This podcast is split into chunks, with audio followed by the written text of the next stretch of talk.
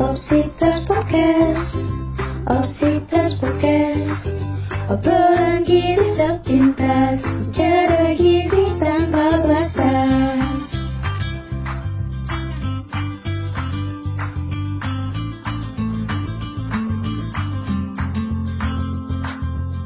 Halo Pips, ketemu lagi di Opsitas Podcast, obrolan gizi sepintas. Bicara gizi tanpa batas. Sebelum kita ngobrol lebih lanjut di episode kali ini, kita kenalan dulu yuk, karena para pendengar udah mulai penasaran nih sama siapa sih podcaster di episode kali ini. Nah, bener banget tuh. Kenalin, aku Hasna dari Gizi 21. Wah, halo Hasna, kak aku Sinta dari Gizi Angkatan 2021 juga. Halo Sinta. Halo juga Hasna. Oh iya, di episode kali ini kita bakalan bahas apa ya? Jadi, pada episode Opsitas kali ini, kita akan membahas dan sharing-sharing tentang anti-diet culture dari berbagai perspektif nih, Sin.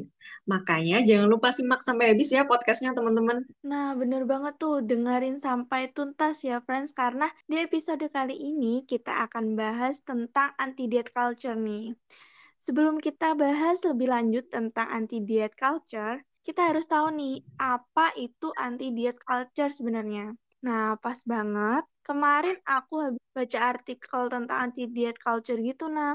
Wah, gimana tuh isinya, Sin? Coba boleh nih di-share dikit-dikit dong. Nah, di artikel itu dijelaskan bahwa anti-diet culture itu sebenarnya sebuah gerakan masyarakat atau massa yang didasari pada keyakinan bahwa seseorang tidak perlu untuk mengawasi dan membatasi makanan yang ia konsumsi sehari-hari. Gerakan ini menolak adanya standar kesehatan yang hanya diukur dari berat badannya aja. Prinsip yang mereka pegang yaitu seseorang dapat dikatakan sehat jika proses metabolisme dalam tubuhnya tuh berjalan dengan lancar dan optimal, serta tidak ditemukannya adanya tanda maupun gejala penyakit yang ia rasakan. Wah, jadi gitu, Sin. Ini aku juga baca bahwa gerakan ini tuh juga menuai pro dan kontra dari masyarakat maupun para pakar kesehatan nih, Sin. Kalau aku pribadi sih tim pro ya. Kalau kamu gimana, Sin? Iya, bener banget nih. Anti-diet culture tuh sampai sekarang masih menuai banyak pro dan kontra. Kalau aku sendiri sih tim kontra nih. Wah, ada dua perspektif yang beda nih. Ini kita bisa diskusi kali ya ke depannya. Kenapa sih kita milih pro dan kontra? Nah, kalau kamu gi- gimana alasannya kenapa milih pro? Nah, Jadi kalau aku ya, melansir dari buku Reclaim Your Time, Money, Well-being, and Happiness Through Intuitive Eating, itu tuh ada beberapa pendapat yang sekiranya pro dengan anti-diet culture ini.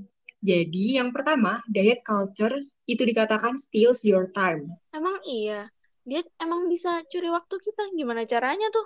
Nah, jadi gini sih, menurut penuturan salah satu orang yang melakukan anti-diet culture, diet culture ini membuat kehilangan banyak waktu untuk menghitung kalori, menyiapkan makanan agar sesuai dengan perhitungan tadi, dan mencari-cari menu yang pas, biar bisa dikatakan diet approved. Atau di sisi lain, diet culture ini bikin kita ngabisin banyak waktu, karena jadinya kita mencoba ibarat sejuta pakaian di pagi hari, karena kita ngerasa gendut, jadinya terlambat bekerja atau beraktivitas deh, gitu. Iya, bener banget nih. Kalau aku lihat dari teman-temanku juga yang lagi melakukan diet nih, mereka juga lagi mikir-mikir banget tuh kalau mau makan. Mereka bakal makan apa, sampai ya dari tadinya tuh lapar sampai nggak jadi makan gara-gara nggak lapar lagi tuh. Oh iya, eh, untuk alasan selanjutnya ada lagi nggak, nak? Kenapa kamu milih pro daripada kontra? Hmm, masih ada lagi sih. Nah, terus yang kedua, diet culture steals your money. Aduh, pasti pada wondering lagi nih, kok bisa ya? Nah, jadi jutaan orang Amerika menghabiskan uang hasil jerih payah mereka untuk menurunkan berat badan setiap tahunnya. Dengan jumlah uang yang nggak sedikit ya, teman-teman. Pada tahun 2019, firma riset market data melaporkan bahwa industri diet di US sekarang bernilai lebih dari 72 miliar US dollar, di mana ini merupakan rekor tertinggi nih. Jumlah ini mencakup uang yang dihabiskan untuk hal-hal yang berhubungan dengan penurunan berat badan, kayak program komersial penurunan berat badan, produk pengganti makanan bentuk shake gitu, pill diet, diet dengan pengawasan medis, buku diet, dan masih banyak lagi. Nah, jadi bisa dilihat ya, bahwa banyak orang yang invest a lot of money untuk dietnya. Yang selanjutnya, yang ketiga adalah diet culture steals your well-being. Wah, masih ada lagi alasannya. Ih, banyak banget. Oh iya, ini aku sebagai tim kontra jadi makin penasaran nih. Kenapa tuh? Kok bisa dikatakan steals your well-being? Oke, oke, Sin. Nah, sebagai contoh nih, kita akan berbicara tentang weight stigma. Jadi, penelitian menunjukkan bahwa mengalami weight stigma, fat phobia, atau semua stereotip budaya diet tentang tubuh yang lebih besar adalah hal yang mengganggu. Stigma berat badan itu dikaitkan dengan peningkatan risiko kondisi kesehatan mental, seperti eating disorder, tekanan emosional, negative body image, low self-esteem, dan even depression di mana stigma ini bisa mengarah juga ke weight cycling. Jadi weight cycling tuh kayak efek yoyo. Tahu kan mainan yoyo yang naik turun itu? Nah, sama. Jadi para pelaku diet sometimes bakal turun berat badannya, tapi bisa juga tiba-tiba nambah lagi nih, teman-teman. Yang mana hal ini nggak baik buat kesehatan dan berkaitan dengan peningkatan risiko masalah kardiovaskular hingga kematian. Habis itu masih ada lagi nih. Jadi yang keempat, diet culture steals your happiness. Nah, buat yang bertanya-tanya gimana kok bisa ya? Nah, jadi misal pikiran-pikiran kayak setiap kali aku diundang ke pesta pernikahan, aku jadi panik buat cari outfit yang cocok karena aku jadinya nggak bisa enjoy nih. Atau kayak gini, aku nggak bisa nikmati makanan selama liburan karena takut bakal ngefek ke tubuhku. Nah, dari sini bisa dilihat bahwa diet culture dapat membuat orang begitu takut akan makanan dan cemas akan kehilangan kendali sehingga mereka tuh nggak bisa benar-benar enjoy gitu dalam menjalani kehidupannya. Selain itu, diet culture tuh bisa memutus hubungan dari diri kita sendiri dan orang lain. Dan even bikin kita merasa kehilangan identitas diri. Jadi gitu sih, alasan kenapa aku tim pro sama anti diet culture ini sih.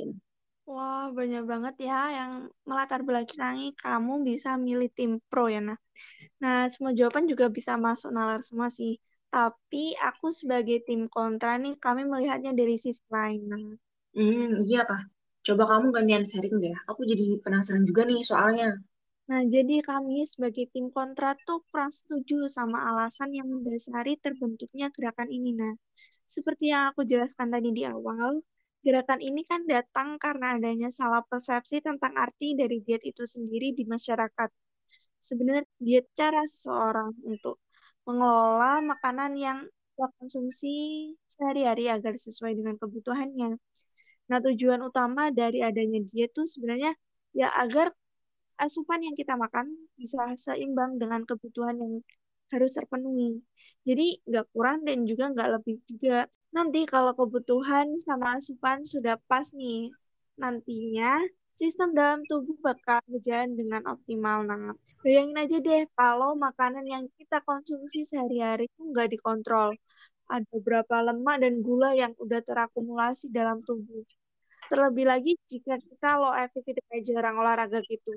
Bakal banyak lemak dan gula dalam tubuh yang dapat berakibat fatal pada kesehatan kita, mulai dari penurunan sistem imun, bahkan juga meningkatkan resiko penyakit degeneratif seperti obesitas, kegemukan, diabetes, jantung, dan penyakit-penyakit lainnya nih.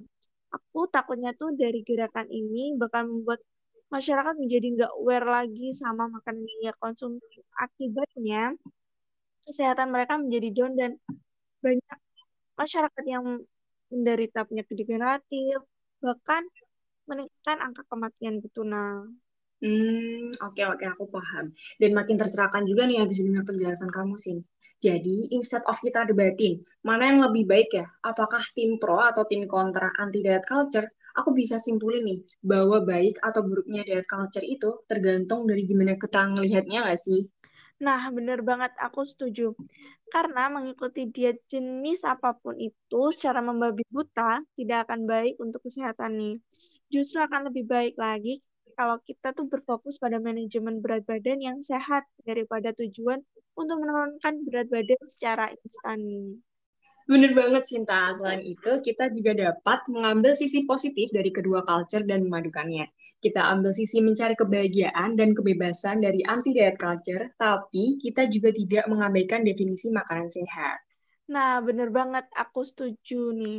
Nah, berhubung kita udah bahas tentang pengertian, kita juga udah bahas apa yang melatar belakangi kita memiliki tim pro dan tim kontra, dan kita juga udah menyimpulkan apa hasil diskusi kita kita udah berada di ujung acara nih. Nggak kerasa kita sudah mendampingi para pendengar kurang lebih selama 10 menit nih. Wah iya sedih banget. Tapi jangan lupa ya kalau Obsitas Podcast bakal nemenin hari Sabtu kalian setiap minggu kedua dan minggu keempat setiap bulannya. Jangan lupa juga buat follow dan nyalain notifikasi dari Opsitas Podcast juga ya. Sampai jumpa di episode selanjutnya teman-teman. See you, bye-bye. See you, bye-bye. Bye.